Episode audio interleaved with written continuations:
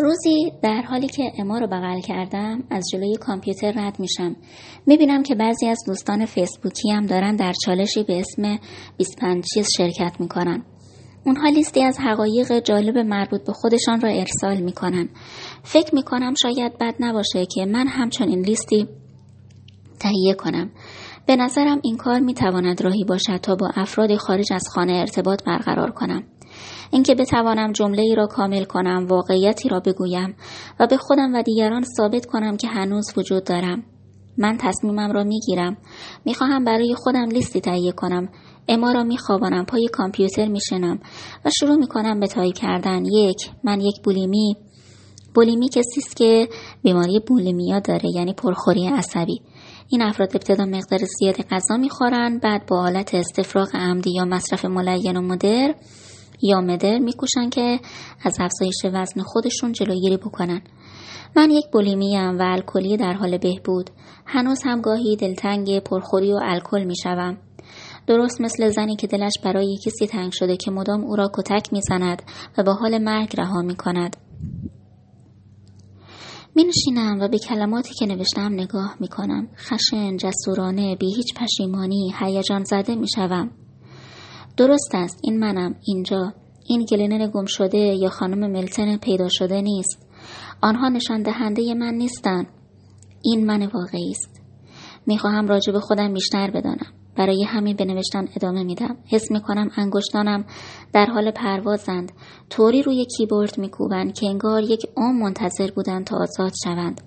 آنها جملات سریع خطرناک و هشدار دهنده راجع به ازدواج مادری رابطه جنسی و زندگی می نویسند کلمات سریع و خشمگین, خشمگین بیرون می ریزند. انگار که من واقعی برای نفس کشیدن تقلا می کند انگار دارد سعی می کند همه چیز را یک بار آشکار کند. شاید دیگر هرگز فرصتی برای نمایش خودش پیدا نکند. وقتی به نوشتم خیره می شوم حس می کنم با آینه خیره شده ام آینه ای که از تمام آینه هایی که همه عمرم با آنها خیره شده ام واقعی تر است. من اینجا هستم. خود من ظاهر و باطن. همینطور که لیستم را دوباره و دوباره می‌خوانم تا خودم را بیشتر و بیشتر بشناسم از طبقه بالا صدای گریه بلند می شود اما از خواب بیدار شده و به من نیاز دارد. باید کمی منتظر بماند چون من هم تازه از خواب بیدار شده و شدم و خودم هم به خودم نیاز دارم. عجله دارم که دیگران زودتر این نسخه از من را ببینند. پس سری لیست را از طریق فیسبوک هم به اشتراک می‌گذارم و از پله ها بالا می‌روم تا به اتاق اما برسم. یک ساعت بعد بعد برمیگردم پای کامپیوتر به صفحه نگاه می کنم و سعی می کنم از آنچه می بینم سر در بیاورم. لیست من توسط دوستانم به صورت عمومی به اشتراک گذاشته شده و صندوق دریافتی هم پر از پیام است. پیام ها را که نگاه می کنم با یادداشت های از اقوام و افراد ناآشنا مواجه می شوم. حال بدی پیدا می کنم. زیادی فاش شدم. پشیمانم. وقتی بیش از حد خودم را رو کرده ام و می‌خوام همش را پس بگیرم کامپیوتر را میبندم و می‌روم چند ساعت بعد یک فنجان قهوه داغ درست می کنم. جلوی کامپیوتر می نشینم و شروع می کنم به خواندن پیام ها. اولی از یک غریبه است با این متن. من تو را نمی شناسم ولی لیست تو را که امروز صبح خواندم و الان چند ساعته که دارم گریه می کنم. لیست تو دقیقا لیست رازهای من بود. فکر می کردم خودم فقط اینجوریم.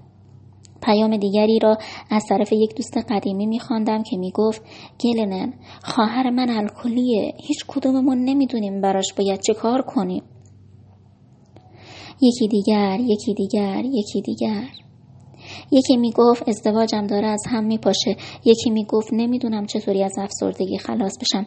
یکی می‌گفت گاهی اوقات فکر می‌کنم برای مادری ساخته نشدم اونقدر عصبانی میشم که می‌خوام بچه ها از بین ببرم. این کارو نمی‌کنم ولی گاهی دلم می‌خواد. حس می‌کنم یه حیولام. از صداقت و رنج آنها حیرت زده می شوم. خیلی از پیام ها از طرف کسانی است که سال هاست می شناسمشان ولی حالا می فهمم که هیچ وقت آنها را نشناختم. زمان زیادی از وقتمان را به گپ زدن با هم گذرانده ایم. راجع به همه چیز جز آنچه که واقعا اهمیت دارد حرف زده ایم. هیچ وقت به روی خودمان نیاورده ایم که چه بار سنگین را به دروش می کشیم.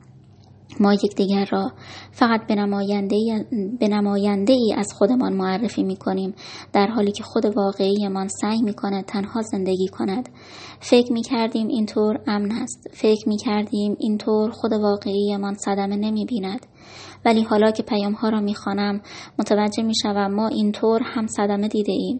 ما احساس تنهایی می کنیم در درون ما در درون من خود شکننده ای هست که به دنیایی از نماینده های درخشان خیره شده و به خاطر همین شرم هم به لایه های رنجمان اضافه شده. ما زیر این همه لایه در حال خفه شدنیم.